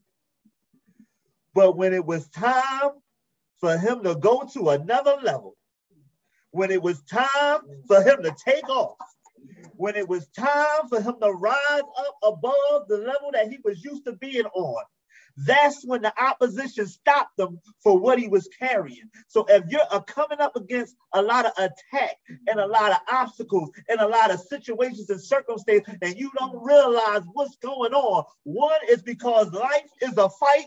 Two is because you got to understand what you're carrying. You're carrying an anointing that's on your life that's going to free the generation that's coming behind you. You're carrying an anointing that's on your life that's going to, that's a group of women that's waiting for you to start your program. There's a group of men that's waiting for you to write a book. There's a group of men that's waiting for you to win your fight so they can be freed by your testimony. There is something that you're carrying, and if you don't understand what you're carrying, you'll never birth it. And I need you to understand that you're carrying something. Even if you don't feel like you're enough, you're carrying something. Even if you feel like you, you can't make it, you're carrying something. Even if you feel like throwing in the towel, you can't because you're carrying something. You can't give up because you're carrying something. And the only way you lose the fight is if you quit because Jesus already won the victory for us. He said, Life, this life, this world will have tribulations but I've overcome the world. I've already done it. And all you got to do is not quit. And you can't quit because of what you carry. What would have happened if Obama would have quit? What would have happened if Martin would have quit? What would have happened if Malcolm would have quit? What would have happened? Because they didn't recognize what they were carrying. And if you don't know what you're carrying, keep on walking, keep on believing. Because I know this you're carrying something. I'm done, amen. I'm done. I'm done. Uh, let's yes, let's go. That's what I'm talking about. We needed to hear that, man. Um, that listen, that was that was super dope. I mean, if you, I know you don't like to stop. You know what I mean? You don't have to quit. I know you got to save some for tomorrow. no, this was awesome because I appreciate you know you even doing this. Um, you know, does anybody have any questions for Cuz at all? Any questions? We we gonna have part two. Hey, hey Pastor, I have hey, a question. Hey, uh, first, thank you for the compliment on the on the background. I did a lot of work to bring this to fruition. Um, I enjoyed your sermon, and uh, I didn't realize this was an open forum, so I kind of want to throw this in here. But do you feel like with with the church right today, you know, we're focusing on men. Do you feel like not because you made a point earlier how like you know with the sermons we focus so much on the women and I know within the Bible it talks about how the man is the head of the household, and and you also pointed out how the attacks are going towards the men the most because once the devil gets the man, it, it kind of just shakes the entire household once you cut off the head. And you know, I I I just want to know like how do we combat that now? Because it seemed like the modern man has become emasculated, so weak they don't fight like you said. You know you talk about we have to fight. We have to you know things are going to happen that's out of our control but we have to keep fighting. But that message is is being lost. And i'm and i'm going to point out what frederick douglass talked about. You know it's easier to build strong sorry daddy duties. Hold on baby daddy's doing something. So it's easier to build strong children than to repair broken men. And i think now we have so many broken men because as their children, we don't teach them to be strong, to be men, to fight. So we have two dynamics. We have grown men that we're trying to repair, but we also need to focus on the young men to understand their importance and how important they are. Because from a biblical standpoint, the man is so important, but we don't focus on that so much. I mean, we we we, we get the Father's Day and we like we build up the men, and I mean, your sermon, you, you, you touched on almost everything, but do, do, you, do you understand the point I'm trying to make, Pastor? I, I, absolutely. And, uh, and you know, you, you getting ready to have me go into part two. I want you to go on part two because I, I mean, uh, Kevin said you take some time. We all here, and I, I, I, you know, it's just, it's just to me. There's, there's things that, that are created now, like the manosphere. You have red pill content, and I made a podcast talking about how toxic some of that information is because the information that spews out is, is hatred and it demonizes women, but it's interlaced with some good information. Right. But the, but it's it's trying to tackle a problem that the modern man is not strong. They're not fighting like you said in your sermon. So so one of the things, and uh, I'm, I'm gonna say this tomorrow, so y'all gotta act like y'all heard it for the first time. So uh, but one of the things that we we we have to understand is that the Bible does uh it uses animal references to uh, describe human uh, human characters, right? So human characters. So so so you can uh, when when it, it, it describes Jesus in, with using two animals, right? He it, it uses the first animal that it uses is the lamb, you know. So the lamb is the the the, the softness, the the gracious one, the the the loving one, the meek one, you know, and and that Jesus is, that's that's the Jesus that everybody is comfortable with that one. And and it's kind of like the black man. Everybody is comfortable with the quiet one, with the one that won't speak up for himself, with the lamb side of the man of the black man. But what we have to understand is that there was another animal that was describing of Jesus, which was the lion, which was a roaring lion, which was a fearless lion, which was the one that went into the temple and turned over the tables. And what we got to understand is the lamb side of, of, of Jesus was the one that went to the cross you know, now behold the lamb. But the problem is that we kept beholding the lamb and we only focused on his meekness because it wasn't the lamb that came out of it. The lamb went into the tomb, but the lion came out of the tomb. And the problem that we have is that we have too much lamb and not enough lion, or we have some people with too much lion and not enough lamb. But what we have to try to do is establish a balance between the two because it takes balance to be a, a, a, a man. It says a, a, a, a, a double-minded man is unstable or unbalanced. So we need to be balanced. And the problem that we can't have is that we are not free from the opinions of other people. So we let the opinions of other people dictate how we should respond until being able to you looking yourself in the mirror is not the main thing. You looking yourself on Instagram or Facebook or social media is what you develop how you should be. And my man said should is a cuss word. So we should be quiet or we can't say nothing or we shouldn't do nothing. And we become a total place where uh and and and, and especially in the church especially in the church. The you want to know the reason why, and I don't mean to speak in church. I love the church. Church saved my life. Church saved my life. It did save my life. But one of the things that we do is we cater to women. And you know why we cater to women? Because they help me. Mm-hmm. And we want somebody to help us with our assignment. But we got to understand what you don't heal from you hand down.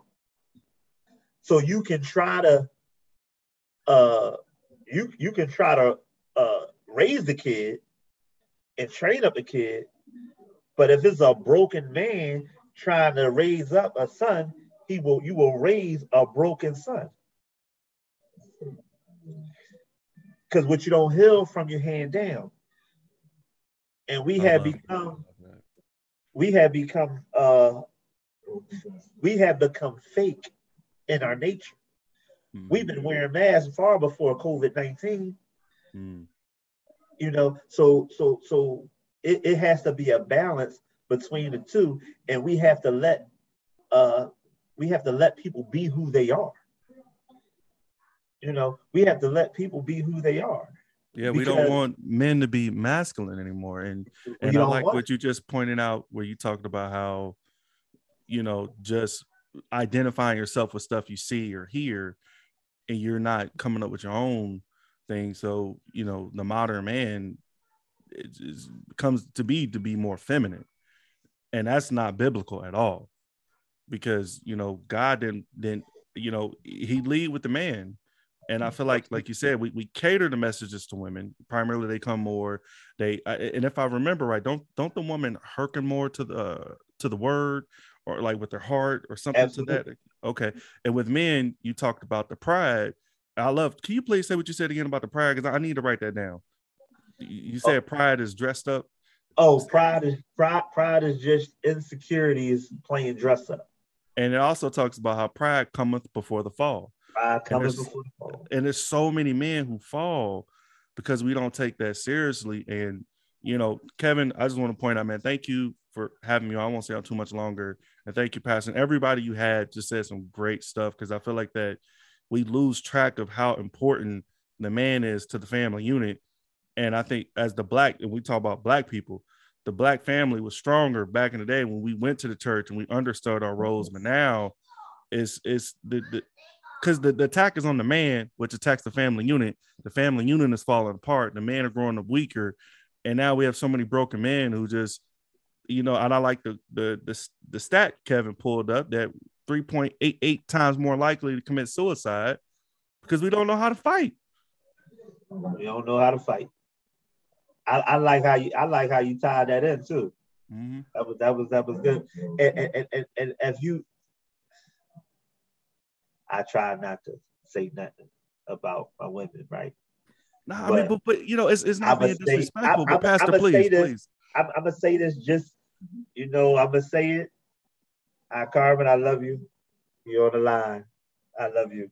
I'm gonna say it right. But the black culture is the only culture you will ever hear somebody saying or women saying I'm a boss. I mean, oh, I'm a boss this. Oh, I'm a go-getter. Oh, I'm a this, I'm a that. I mean, and and it it you you you you can't be the boss if you want a man.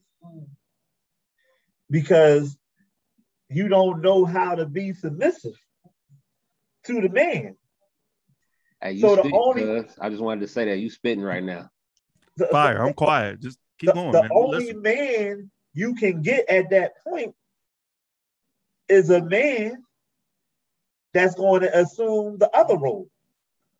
So y'all playing role reversal. So because you a boss, strong woman, you have to get you a not boss, weak man. And then you unhappy with the weak man, and you say it ain't no good men out here.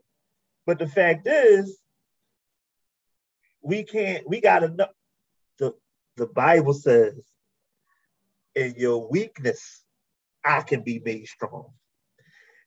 And we are, are so afraid to be weak and allow the man to be strong. But if you don't feel as though this man, you can trust this man to guide you, that you can trust this man to lead you, you can trust this man to direct you, that you can trust this man to do all these things without saying, Move, I got it, step aside, I'm a boss, then you just need to go get another man that you can trust to lead you, guide you, direct you, take care of you, push you in a direction, guide and lead your family in the way that, that they need to be led. A, a man that can hear from God and direct the family. Because Mary could have said, Well, listen, you ain't got nothing to do with this. God gave me something, and this belongs to me. This between me and God. But God gave it to Mary, but he gave the direction to the man. He gave he gave Mary the baby, but he told Joseph what to name it. He gave Mary the baby, but he told Joseph to get the baby out of there because it's trying to get killed. He he he gave Mary the baby, but he communicated with the head. And the so, reason why a lot of our babies are dying is because you won't listen to what the man is, is telling you about the baby that you're carrying. Because this is my baby, this is my business, this is my family, this is my life. And you, you answer my next question, I think that which is the man first has to be submissive himself Absolutely. and then attract the woman that's going to be submissive to him and then work on them and then because we we have to because the purpose of this podcast at least i'm understanding right kevin is we, we trying to repair the situation that is dire within our community of men so we we have to first be submissive to god we have to submit understand and listen and then we can lead our women but we have to find a woman that's going to not be on that boss role because again that's you know it can't be two alphas and two you know too too masculine and too feminine because it ain't gonna work. And, and, and part, of the, part, of the re- part of the reason is because we you know you and i tell this to my women like you have to be able to uh, conf- uh get with someone who can support who you are so you can't you can put a you can put a cup on a coffee table, but you can't put the coffee table on the on the cup. And a lot of us are walking around trying to put the coffee table on the cup. So you got a coffee table worth of worth worth of vision and legacy inside of you as a woman, and you getting the cup worth of man. So if you got a coffee table worth of vision and legacy inside of you, then you need to get you a man that's a floor because the floor can support the table. So it, it, it, and you gotta you but but you gotta be willing to be supported because we look crazy trying to put your coffee table on the top of a cup. So the you you you know the man has to be because my wife got a lot of vision. My wife got a lot of purpose. My wife got a lot of legacy, but I'm man enough to support it. You know what I mean? I'm man enough to carry it. I'm man enough to hold it. You know I mean? I'm man enough to know that her her her stepping up, her moving forward doesn't affect me as a man. And she woman enough to let me lead. So we have to we, we we have to we have to understand that it's not it's not a it's not a negative thing. Kevin making they're making faces at Trish. Let's go, Kev. You know I mean? he got a good one. He got a good one. So you know, thank you, Pastor. Sorry, sorry, I took you on the sideways, but you you you definitely cover that. And I want to make sure when people do watch this and listen to it, because that's the goal. What I have on my podcast is that each episode I make, I try to think about men and the things in which they're going through because a lot of times we don't talk about it enough. So, you know, Kevin, thank you for having me on the platform, Pastor. That's perfect, man. You you sent me off right. So thank you. Oh, thank you, sir. Appreciate you. Okay. Yes, sir. I would like to get on his podcast the next time he has one. Okay, I got you, Unc. I, I, I, I have you on, man. We'll we'll, we'll link. I, I want you on too, Pastor. We'll set something up. Okay, I would love to get on there. Yes. I, I, knew, I knew you had something for me by the background, bro. I knew right away as soon as I got on.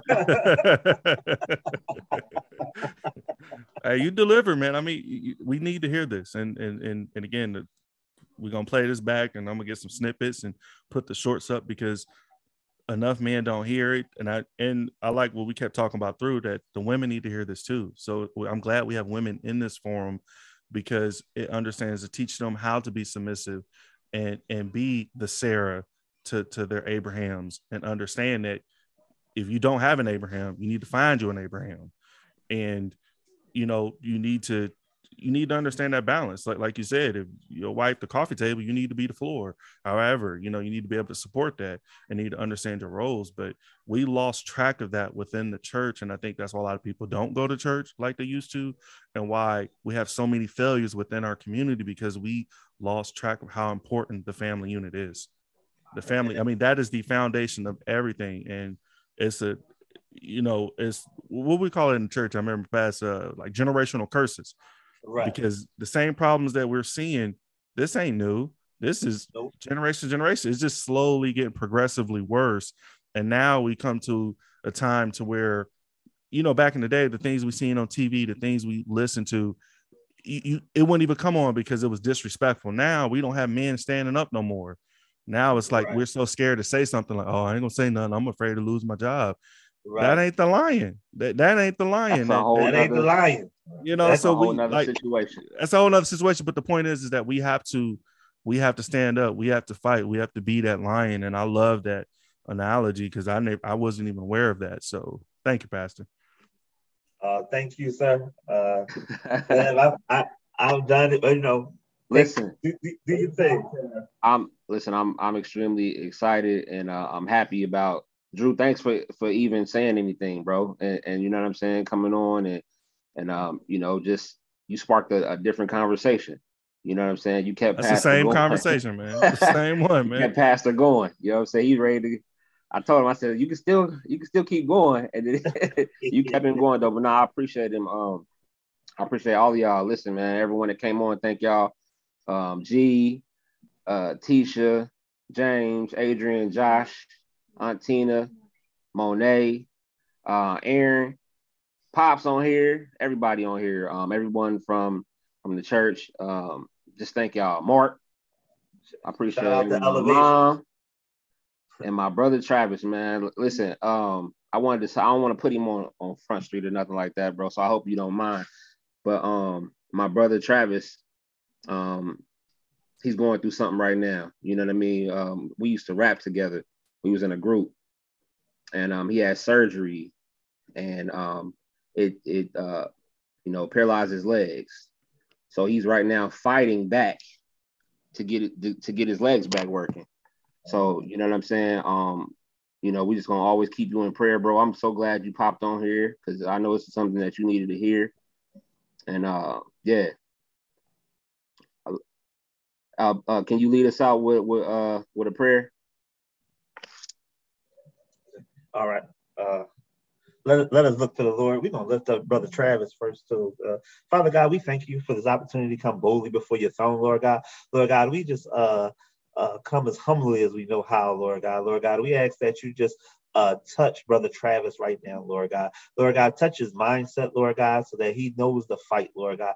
Touch his legs, Lord God. Let him know that his his his next won't be his now, Lord God. So what it may look like right now, the next chapter won't be the same, Lord God. That greater and better is coming his way, Lord God. Lord God, we thank you for every man, every woman, every child that was on the line today, Lord God. We pray that somebody's life was touched, that somebody's mentality was changed, that somebody's uh, future will be better by what was spoken on today by all of the speakers, Lord God. Everyone that says something, Lord God, Lord God, we ask you right now, Lord God, that everyone that poured out to, on tonight, Lord God, that you fill them back up, Lord God, that you uh, touch their families, touch their anybody that's connected to them, Lord God. Lord God, we thank you right now, Lord God, that you were in the midst, that you thought it not robbery to be in the midst of this situation, to be in the midst of this Zoom call, Lord God. Lord God, you said when two or three are gathered in your name, Lord God, you didn't say gathered physically, Lord God, but we're gathering, Lord God, by the by technology, Lord God. So, Lord God, we know that you were in the midst, Lord God. So, Lord God, we thank you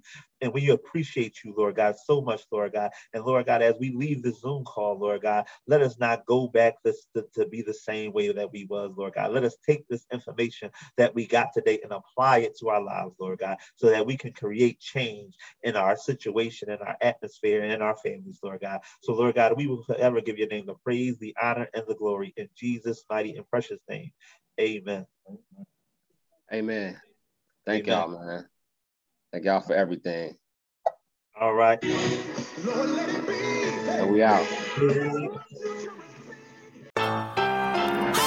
Glasses in the air. Toast to a higher power. Cause what you tuning into right now is Lito's happy hour. Lito's happy hour, this is where it's at. Raw and uncut, we giving real facts educating, entertaining all the people. And when it come to podcasts, it ain't nothing equal. Giving people knowledge they can put in action. The way authentic, we ain't never capping. Exclusive interviews, cause we ain't never lacking. The other state is talking and we bout the action. Huh. Glasses in the air. Toast to a higher power. This is Lito's happy hour.